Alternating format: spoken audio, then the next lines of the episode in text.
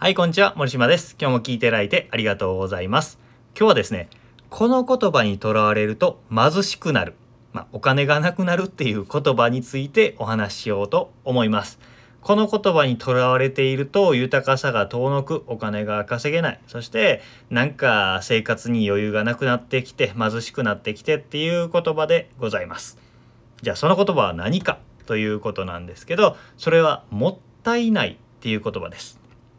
で、もったいないっていう言葉は結構美化されたりするんですよね。えー日本語にしかない表現で、なんかアフリカとかで、えーもったいない活動って言われててみたいな話を聞いたことあるかもしれません。ボランティアだったりとか、地球の資源を大事にしよう、ももったいないみたいな、えーローマ字で書かれてね。そういうのってあるのを聞いたことあるかもしれないんですけど、えーこの言葉にとらわれると良くないです。もちろんね、えー無駄に消費しよう、浪費しよう、なんか資源を無駄にしようって話をしているわけではないです。でも、この言葉にとらわれた思考、行動をしていると豊かになれないですよっていうことなんですね。で、これはね、えー質疑応答があったんですね。質問があって、それへの答えっていうのをちょっと紹介すると分かりやすいかなと思うので、それを紹介していきたいなと思います。えー P さんという方のね、えー質問なんですけど、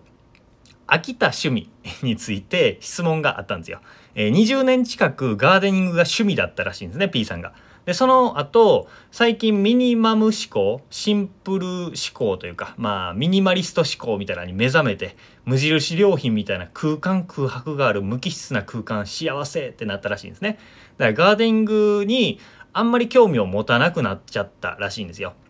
20年近く興味があったのに。で、えー最近5000円程度、半年ぐらい前かな、5000円ぐらいのプランターを買ったと。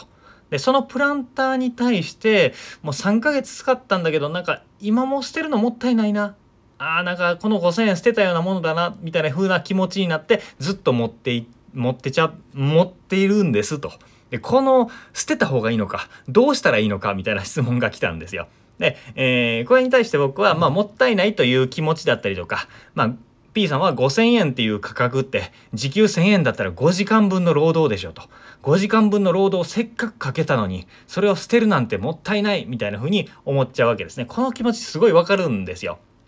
僕自身も、えー6年前7年前ぐらいに4万円で買ったジャケットがあったんですよね。でそのジャケットってちょっとサイズが大きくてダボっとしててデザインはかっこいいんですけどもさっとするんですよ。僕が着ると。なんか体型に合ってないんで微妙に絶妙にダサいんですよね。でそれで23回来たんですけども微妙だなと思って着なかったんですねこの6年7年。でずっと着なかったんですけど頭の片隅にあってもったいないってやつねもったいないなーでもなーって思ってたんですけど、えー捨てたんですねそれ。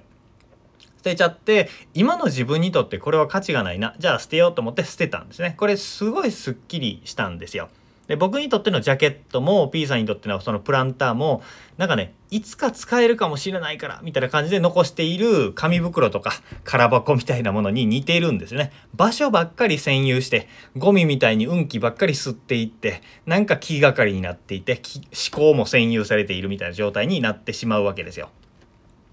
今の自分にとって価値がない心がときめかないものに自分の空間時間を占有されているっていうことの方が実はもったいないんですよね。そっちの方がもったいない、えーもったいないの基準が違うっていうことです。えーあれこれこのねもったいないから残しているものって何度も考えを巡らしません？あーあのプランターどうしようかな。あーでも5,000円かけたしな。あーなんかどっかで売ったりしたらいいのかな。あーでも捨てた方が早いよな。あーって言って思考が通り抜けていってしばらくするとまたああのプランターどうしようかなみたいな同じ思考をぐるぐるぐるぐる繰り返していませんかっていうことです。同じような経験あるんじゃないですかね。その進展のない思考と時間と意識の浪費の方がもうよっぽどもったいないんですよ。それ5時間どころじゃないんじゃないですかっていうことでなんですよね。で、えーそういう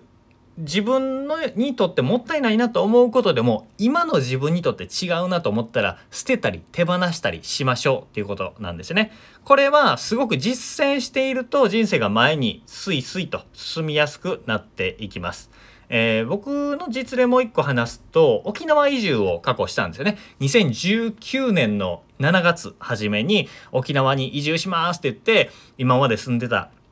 家を引き払って沖縄に移住して家具も揃えて調味料とかも揃えて全部揃えて、えー、椅子もデスクも揃えてみたいなことを全部やったんですよ。でも、えー、4ヶ月で退去したんですね。えー、7月に入って8、9、10月に、えー、沖縄から退去したんですよ。沖縄移住終了みたいな感じになったんですね。なんでかというと、えー、沖縄に住んでみたいと思って住んだけど、なんか違う。あのー、とか、えー、このままでいたくないと思って、えー、なんかもったいないんですよね。あの、そのまま沖縄移住、そんな短期間で終わるのってもったいないんだけど、とりあえず2、3年住んでみようや、みたいなのって、まあ、新卒社員が会社に入ってとりあえず3年は働こうみたいなのと一緒で思考停止してるだけなんですよね。そうじゃなくて、自分にとって違うな、ここにいる時間は自分にとって違うな、ふさわしくないなって気づいたら、じゃあ捨てればいいっていうことなんですよね。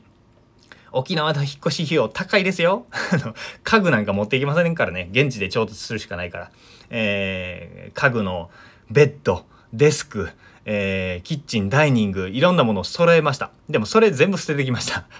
で、引っ越し、えー、4ヶ月で2回引っ越ししました。えー、お金もったいないですね。時間ももったいないです。でも、自分にとって今ベストなことをするっていうことを繰り返すこと自体が自分にとってもご褒美というか、え自分をないがしろにしないっていうことになるんですよね。で、え僕のジャケットの話、そして沖縄移住の話っていうのを P さんに伝えたわけです。大事なのは今の自分にとってどれだけ価値があるかっていうことなんですよっていうのをお伝えしてで、えー、P さんはねそれをそのことを聞いてまあ確かに今日捨てるか1年後に捨てるかの差で、えー、自分にとってもう価値のないものっていうのは分かっているのでもう早速捨ててきますって言って捨ててこられたんですよね。で捨ててみたら、うん、なんか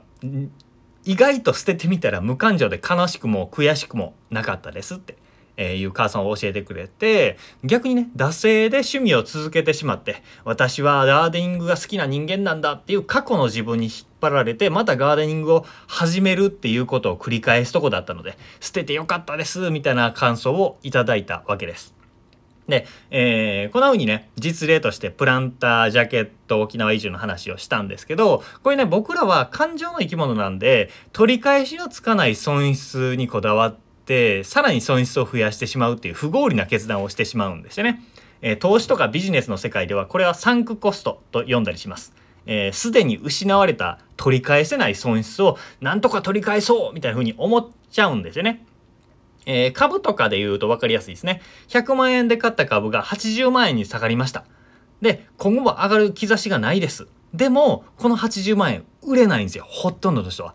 せめて100万円に上がるまでは持っていたいって思うんですよね。でも、えー、80万であ売れなくってさらに下がって70万50万40万30万で下がっていってももうダメだってなった時に売っちゃうっていうすごい不合理な行動をしてしまうんですけどこの時は、えー、損切りですね、えー、20万下がった。でもまあしょうがないって言って損切りして次に向かわなければいけない。そのえ、80万なんとか戻ってくれないかなって思っているそこにかけているエネルギーだったり時間だったりの方がもったいないんだっていうことをここをね結構直感に反するんですよ。僕らの感情の直感に反するんですけどこの行動失われた損失もうえー、あの人との関係かもしれないしもったいなくて捨てられないことここまでやったんだからなんとかみたいなものを、えー、思い切って捨ててしまうもの。ててしまうことですね、えー、もう今の自分にとってときめかない。もしくは今の自分にとってふさわしくない。必要ないことなのに抱えているものこと人ありませんか？でそういうもの人、えー、人間関係だったりものだったりことについて思い切って手放す時期が来ているのかもしれません。もったいないな。今までしてきたからなっていうのにとらわれず新しい自分に進んでいくためにそれを捨ててみましょう。手放してみましょうというお話でございます。今日はこの言葉にとらわれると貧しくなってしまうという言葉、えー、もったいないという言葉ですね、えー、難しく言うとサンクコストっていうものです。についてお話しさせていただきました。えー、感情的には理解できるんですけど、えー、この捨てる手放すってことができると本当にね身軽になってどんどんいつになっても何歳になっても新しい自分になっていくことができます。ということで、えー、今日の話も参考にしていただければ嬉しいなと思います。ということで、今日も聞いていただいてありがとうございました。森島でした。それではまた。